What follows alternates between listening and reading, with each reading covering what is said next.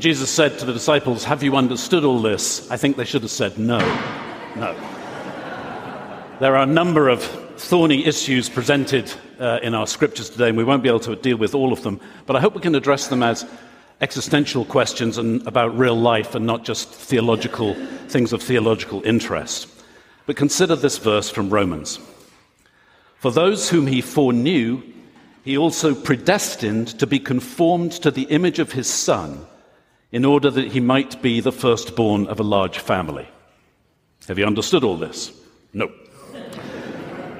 If you've thought about predestination at all, you have probably had some instincts that it's about whether or not we are predestined for heaven or hell by some divine election. And indeed, that's what some interpreters of Paul have understood, at least in part, to be the implication of what Paul's saying. But it's slightly more subtle than that, having to do with ensuring there could be nothing that we can understand that could constrain God's absolute, utter freedom in any way. Some of you might have heard of Martin Marty, long-time teacher of religion at the University of Chicago, now in his 90s. And he once defined predestination with his tongue firmly in his cheek. He defined it this way It's a mysterious method of express delivery by which a package arrives before it has in fact been shipped. Interesting as these debates are, the bottom line is that for me there is no time, there is no history until matter expands. And so time is part of the created order. And the creator is therefore, in a sense, outside of time. Or we might say, all of time, all of history is accessible to God at once. And so the time bound issues of foreknowledge and predestination to some preconceived outcomes, they melt away. And predestination instead becomes rather a hopeful and gracious part of creation. I hope that will become more clear as I go on. The gracious purpose is that God, we might say, foreordained that we should be in the process of being conformed to the image of his Son. Conformed to the image of his Son. Now, that, that in itself needs a little bit unpacking. Surely Paul doesn't mean that we'll start to resemble Jesus, you know, long hair, dirty feet, so on. Uh, that's a bit like asking about the resurrection of the body as to which one we're talking about the paunchy old decrepit one that you see before you, or the imaginative one of my memory when I was swole and flat tummied and hirsute, you know. Now, I think what it means to be conformed to the image of Jesus, I think about his character, I think about his absolute integrity, which our tradition calls his being without sin. I think of his capacity to remain non anxious when everyone around him seems to be bent out of shape. I think about his clarity of purpose. I think about his prioritizing real relationships over norm and tr- norms and tradition when necessary, and so reaching out to tax collectors and sinners. I think about his realization in Gethsemane that the worst thing in life is not death, but rather the worst thing in life is breaking faith with the source of love the source of life, the love that is the source of life itself. If being conformed to the image of Jesus means growing in our capacity to live in such ways, live generously and hopefully and courageously and lovingly, then sign me up. But this conforming is not something that we do. We are being conformed to the image of Jesus. We're becoming ever more the people we were created to be, ever more fully the people we're created to be. And for, for grasping this, it's helpful to turn to one of the parables, fascinating parables from today's gospel reading. The kingdom of heaven is like a net that was thrown into the sea and caught fish of every kind. Now, the word fish doesn't appear in the Greek. And the net, the word for net, implies a, what we might call a dragnet. In other words, the kingdom of heaven is like a dragnet that scours the bottom of the sea and picks up all kinds of debris. And with the translators of scripture, we might in- imagine includes fish.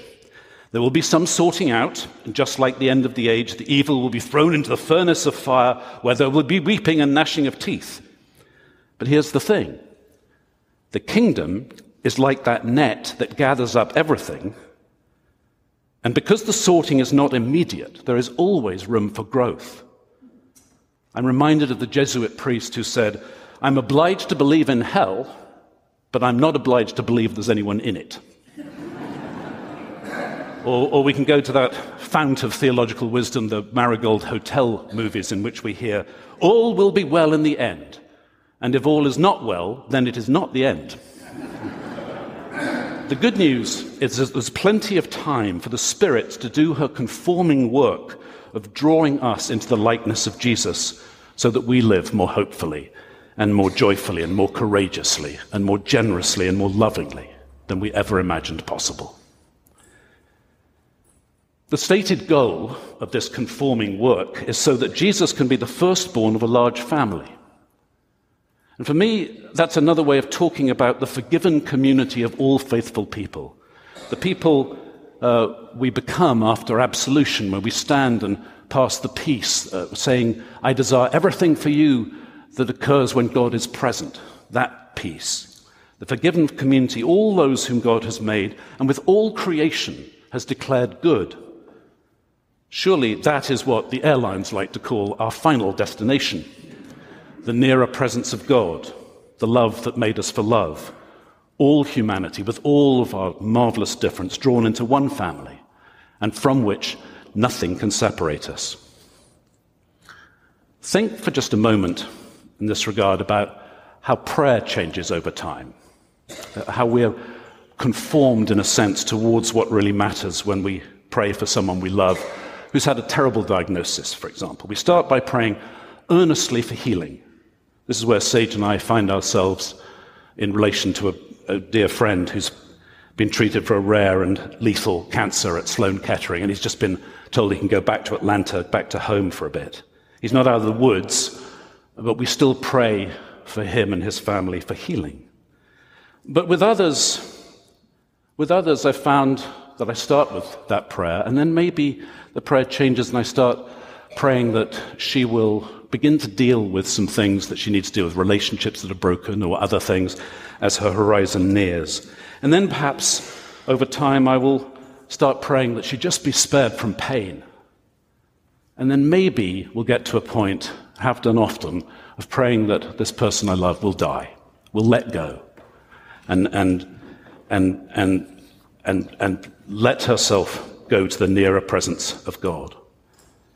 And I think this is a process of being conformed to the image of Jesus, moving ever more deeply into what really matters, and the most fundamental truth that our horizon is not death. Our horizon is the nearer presence of God, the love that made us for love. There's a reason we so often read from the eighth chapter of Romans at funerals, because it's about that destination from which nothing can separate us. We can remember other scriptures. Uh, Acts 10, where Peter sees the, the sheet coming down, and you must not call unclean what God has declared clean. The parable of the wheat and the weeds growing together that we heard about last week. The dragnet of today's gospel. Not even suffering can ultimately separate us from the love of God, who sees all things, all of our lives, the whole of our lives is held in that love. And so let's leave the last word to Brother Paul. I am convinced that neither death nor life, nor angels, nor rulers, nor things present, nor things to come, nor powers, nor height, nor depth, nor anything else in all creation will be able to separate us from the love of Christ Jesus our Lord. I offer this in gratitude for three months in your midst, and in the name of the Father, and of the Son, and of the Holy Spirit. Amen. The Chapel of the Cross is an Episcopal church in the heart of Chapel Hill and the university community. Find out more at thechapelofthecross.org. There you can find our latest news and events, connect with our pastoral care team, Faith in Action Ministries, and offer a prayer request. You can also find us on social media on Instagram at The Chapel of the Cross, and on Facebook and Twitter COTC Chapel Hill. May you be nourished by the word to serve in the world.